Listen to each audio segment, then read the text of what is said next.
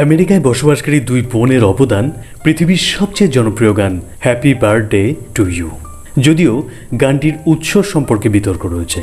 তবে এটি সাধারণত দুই বোন মিলডেড এবং প্যাটির অবদান বলেই মানা হয়। লুইসভিল এক্সপেরিমেন্টাল কিন্টারগার্ডেন স্কুলে শিক্ষকতা করার সময় মিলডেড এই গানটি সুর রচনা করেছিলেন। এবং প্যাটি গানের কথা তৈরি করেছিলেন। তবে প্যাটির লেখা গানটি কিন্তু অন্য ছিল, অর্থাৎ সেই গানের কথা ছিল, গুড মর্নিং টু অল গানের কথাটি ভিন্ন থাকলেও সুরটা কিন্তু অপরিবর্তিত ছিল। পরবর্তীতে গানটি আঠারোশো তিরানব্বই সালে কিন্টার গার্ডেনের গান আকারে প্রকাশিত হয়েছিল। প্রাথমিকভাবে শিক্ষকদের দ্বারা প্রতিদিন সকালে গানটি শুরুর দিকে গাওয়া হতো। বইটি প্রকাশের পর এই প্রবণতাটি পরিবর্তন হয়। শিশুরাও তাদের শিক্ষকদের জন্য গানটি গাইত এবং ধীরে ধীরে শিশুদের মধ্যে গানের কথাগুলি পরিবর্তিত হতে থাকে। মনে করা হয়, এইভাবে গানের কথাগুলি পাল্টাতে পাল্টাতে একসময় হ্যাপি বার্থডে টু ইউ গানের জন্ম দেয়।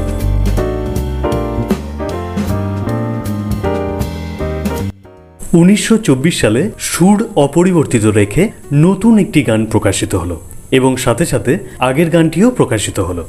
প্রকাশ করলেন রবার্ট এইচ কোলম্যান।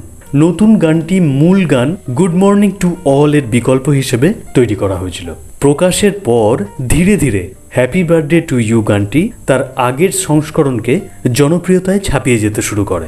এরপর মিলড্রেড এবং প্যাটির তৃতীয় বোন Jessica Hill happy birthday to you গানটিতে গুড মর্নিং টু অল এই গানের সুরটি ব্যবহার করার জন্য প্রতিবাদ জানান। অবশেষে তিনি উনিশশো পঁয়ত্রিশ সালে ক্লেন্টন এফ সামি কোম্পানির সহায়তায় গানটির ওপরে কপিরাইট প্রতিষ্ঠা করতে সক্ষম হলেন। তবুও আদালতের সিদ্ধান্তে কপিরাইট শুধুমাত্র সুরের ওপর ছিল, কথার ওপরে নয়। তবে এই কপিরাইটের অধিকার উনিশশো অষ্টআশি সালে সামি কোম্পানি বিক্রি করে দেয় পঁচিশ মিলিয়ন ডলারে। নতুন মালিক ওয়ার্নার চ্যাপেল মিউজিক কোম্পানি দু সাল অবধি কপিরাইটকে বলবৎ রাখার সিদ্ধান্ত নেয়।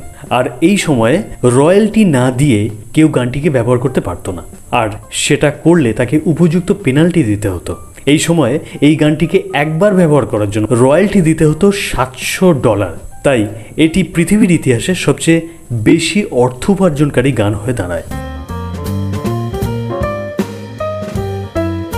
যা হোক দু হাজার পনেরো সালে আমেরিকা থেকে কপিরাইট তুলে নেওয়ার জন্য আদালত রায় দেয়। আদালতের রায় অনুযায়ী সুর এবং গানের পরিবর্তে শুধুমাত্র একটি নির্দিষ্ট পিয়ানো সংস্করণকে কপিরাইটের আওতায় রাখা হয় এবং গানটির নতুন ওনাররা দু হাজার ষোলো সালে চোদ্দ মিলিয়ন ডলারে মামলাটি নিষ্পত্তি করার সিদ্ধান্ত নেন।